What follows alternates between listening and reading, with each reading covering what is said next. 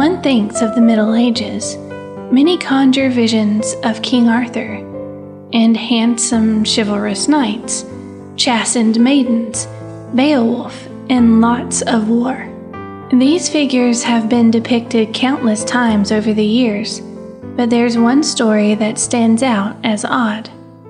So strange that it makes one wonder if it may, in fact, be true.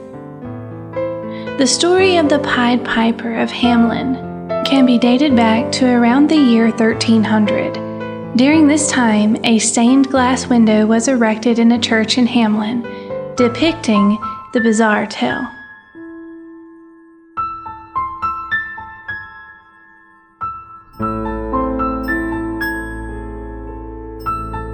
I'm Vanessa K. Eccles, and this is Fabled.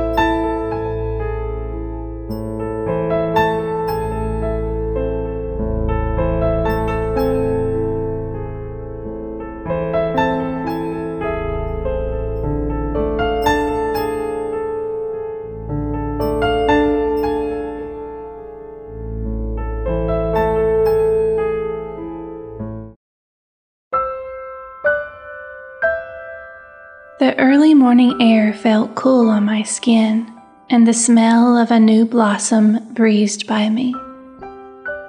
A tinge of excitement stirred within me.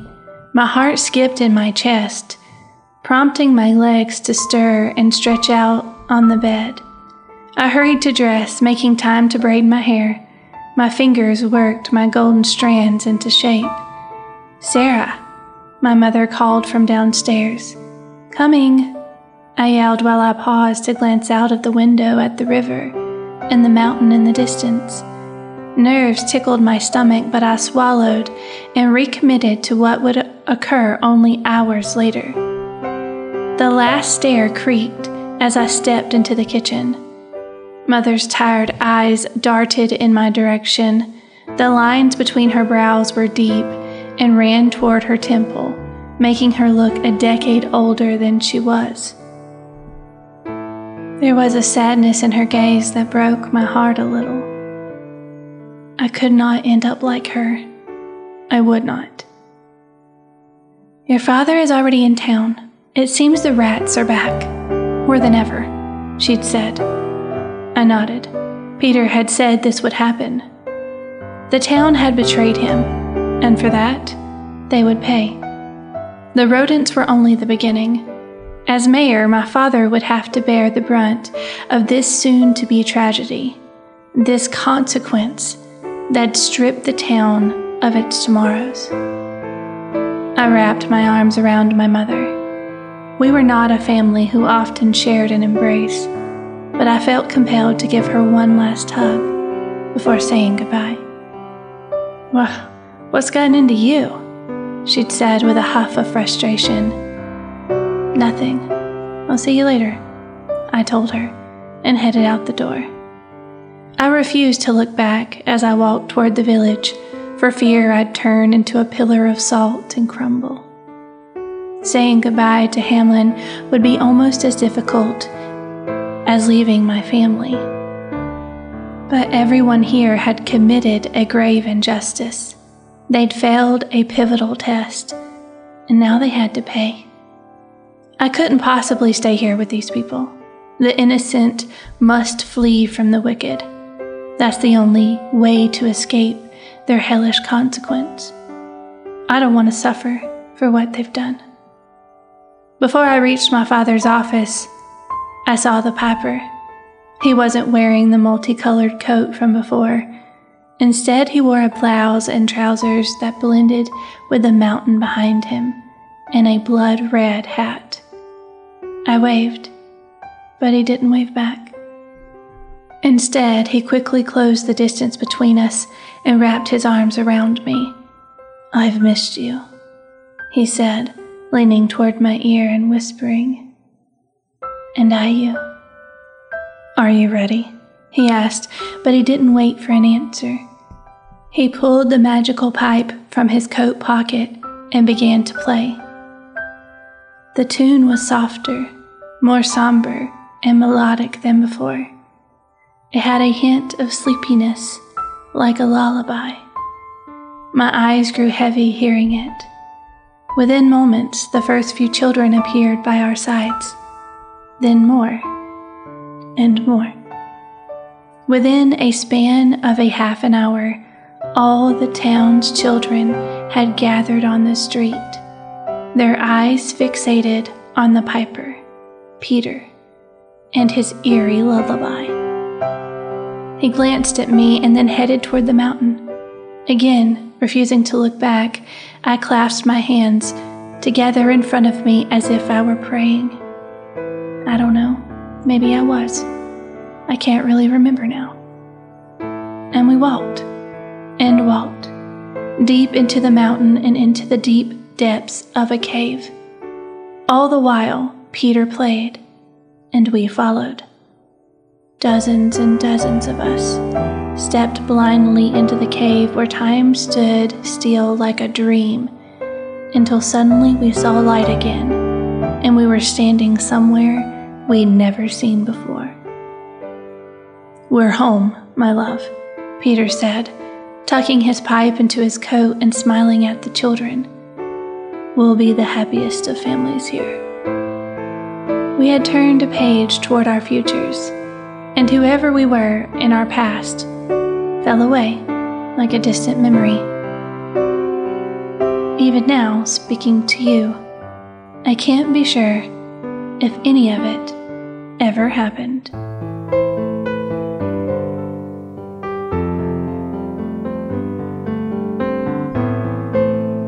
According to the account by the Brothers Grimm, the lost children of Hamelin's story and that of the Pied Piper went something like this. In 1284, Hamelin was an important place for trade, nestled beside the Weser River. Hamelin was home to lots of commerce and the city thrived. Everything was going well until the city began to have an infestation of rats. The small, destructive creatures ravaged the town until one day a mysterious piper emerged with a promise to lure the rats into the river with a song. This would cost the citizens a certain sum of money, of course.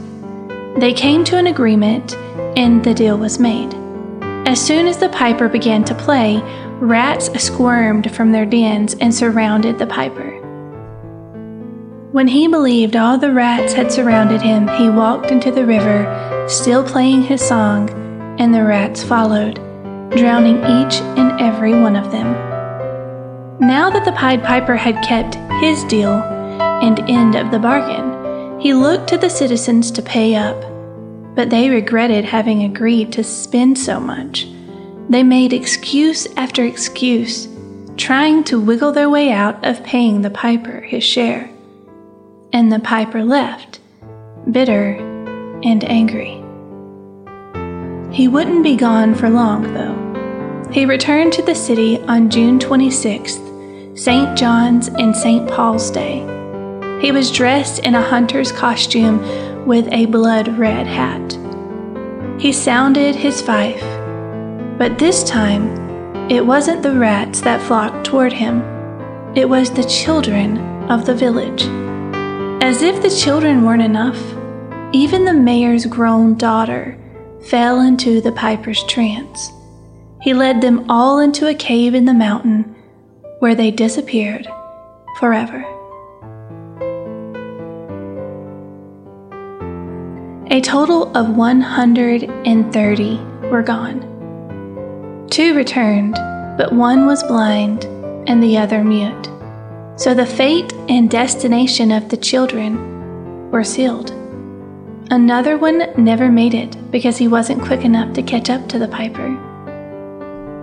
The mountain where they disappeared is called Papenburg. Two stone monuments were erected there.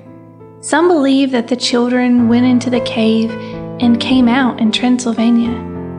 The citizens of Hamelin recorded this event and began dating their proclamation by the years it'd been since they lost their children. The following was inscribed on the town hall some 272 years after the event.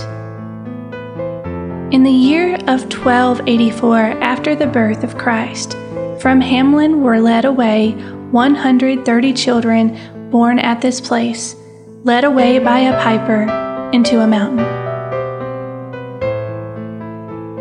A coin was also minted to memorialize the children of Hamelin.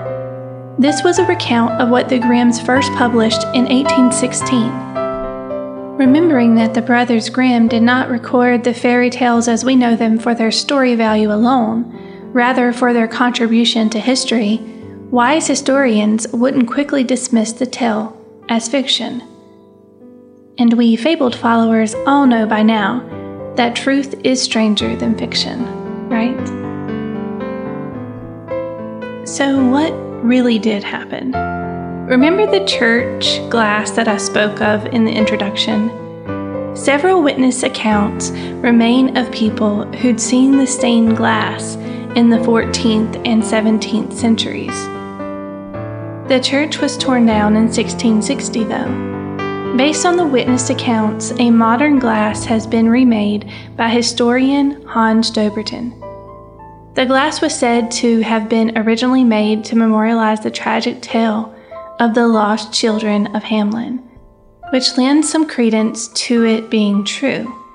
Also, in 1384, the Hamelin Chronicle reported when a century had passed since the children had left town, further credence to the tale having been true. As with most fairy tales, there are roots of truth in the story. Some scholars believe that sickness or disease could have been the cause of the children's deaths, or perhaps it was another case of the dancing plague, which had spread through Europe during the same time that had taken them. Others claim the children could have drowned in the river or been killed in a landslide. Still, others believe that the children had migrated north to settle into other areas to further develop the land. Many were lured into working the land and populating sparser regions during that time. The Lüneburg manuscript, dated 1440 to 1450, gives an early German account of the event. Inscribed on a house called the Rat Catcher's House or the Pied Piper House, it reads AD 1284, on the 26th of June, the day of St. John and St. Paul, 130 children, born in Hamelin, were led out of town by a piper wearing multicolored clothes. After passing the cavalry near the Koppenberg, they disappeared forever. This may be the earliest surviving record of the tale. Scholars have heavily researched the story, and one major inconsistency has emerged. It wasn't until 1559 that rats were included in the tale. Before then, they were not a part of the story. This addition gave the story a sort of bubonic plague twist. Despite this inconsistency, there is a clear and solid moral. I know, I know. Modern readers don't like a moral in the story. Morals give stories purpose, though. So here we go.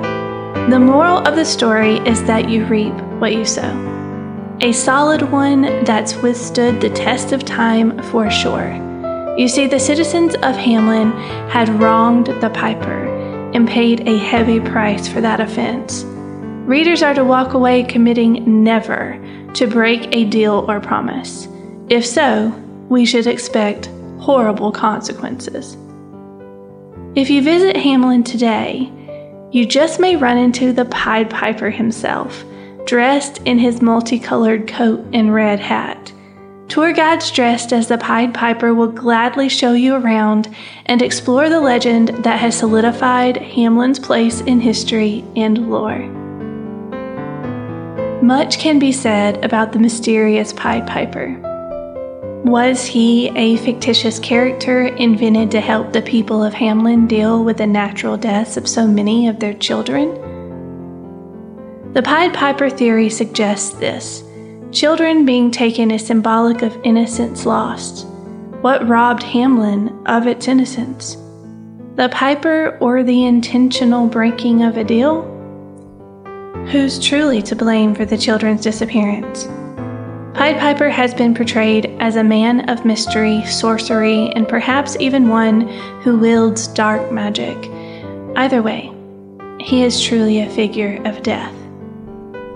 The wicked tale of the Pied Piper and the lost children of Hamelin, whether it be true or fictitious, will forever serve as a reminder for us to carry out what we say we'll do and never make a promise we don't intend to keep.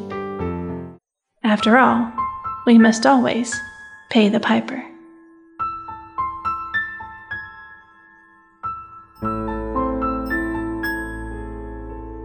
Many thanks to Katie Coffrin from the How to Be a Minimalist podcast for suggesting this topic. If you're interested in living more simply and reducing your stress level, I highly recommend Katie's podcast, How to Be a Minimalist. I'll leave a link in the show notes. Fabled is produced by me, Vanessa K. Eccles, with music by Kevin MacLeod.